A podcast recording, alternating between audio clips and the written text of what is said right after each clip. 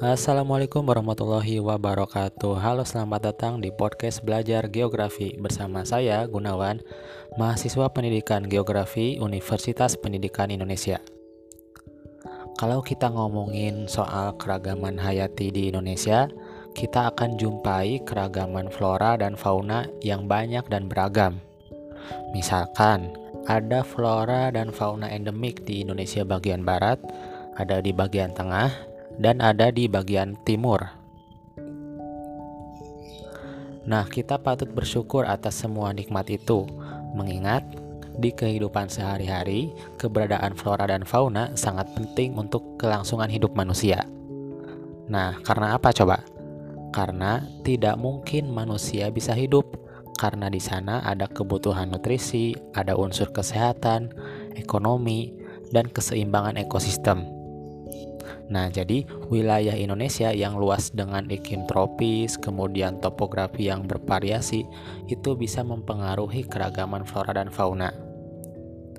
Nah, sekarang pernahkah teman-teman berpikir, kenapa sih di Pulau Belitung ada hewan tarba, sedangkan di, wil di wilayah lainnya ada?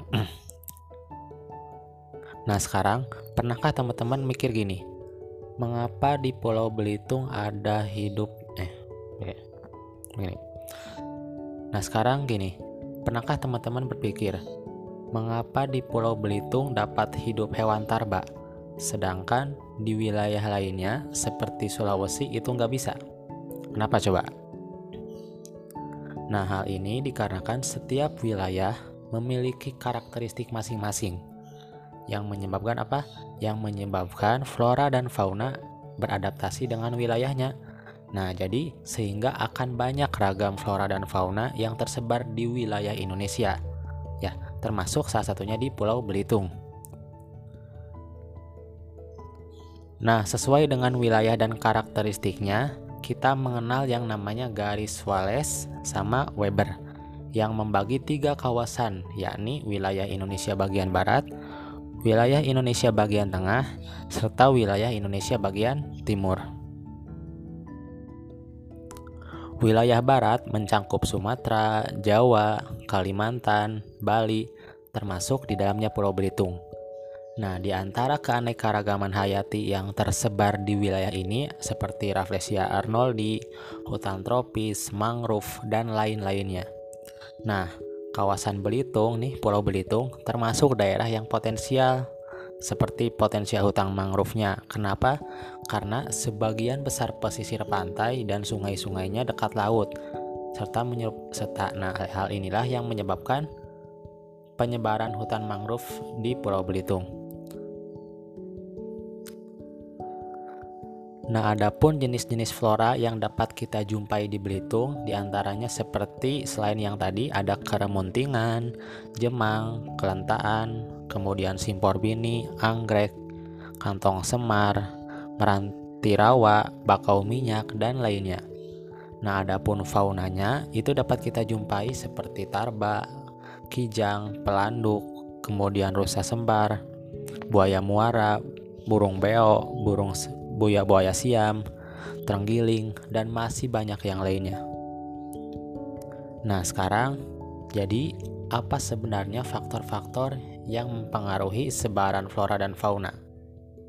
Nah, ada beberapa faktor yang bisa mempengaruhinya. Yang pertama ada iklim. Iklim itu yang pertama berupa suhu udara.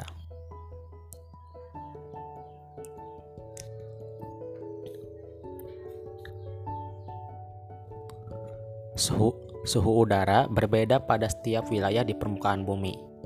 Beda halnya di Belitung dengan di Dieng.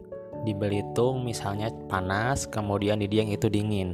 Mengapa hal tersebut bisa terjadi? Ada banyak faktor. Ada seperti sudut datangnya sinar matahari, kemudian letak lintang, tinggi wilayahnya, dan masih banyak lain yang lainnya. Kemudian ada kelembaban udara.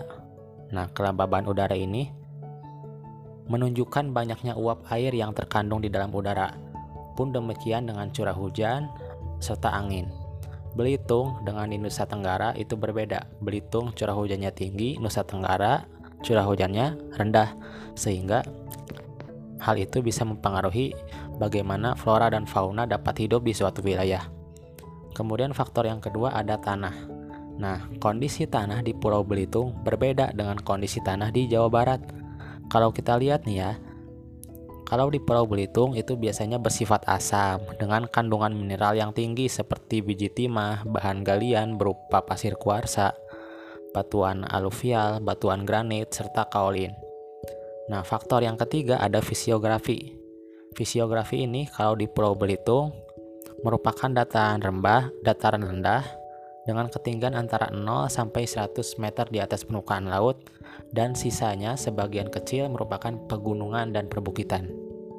Nah, berbeda dengan di Bandung yang berada di ketinggian 600 meter di atas permukaan laut serta dikelilingi oleh pegunungan.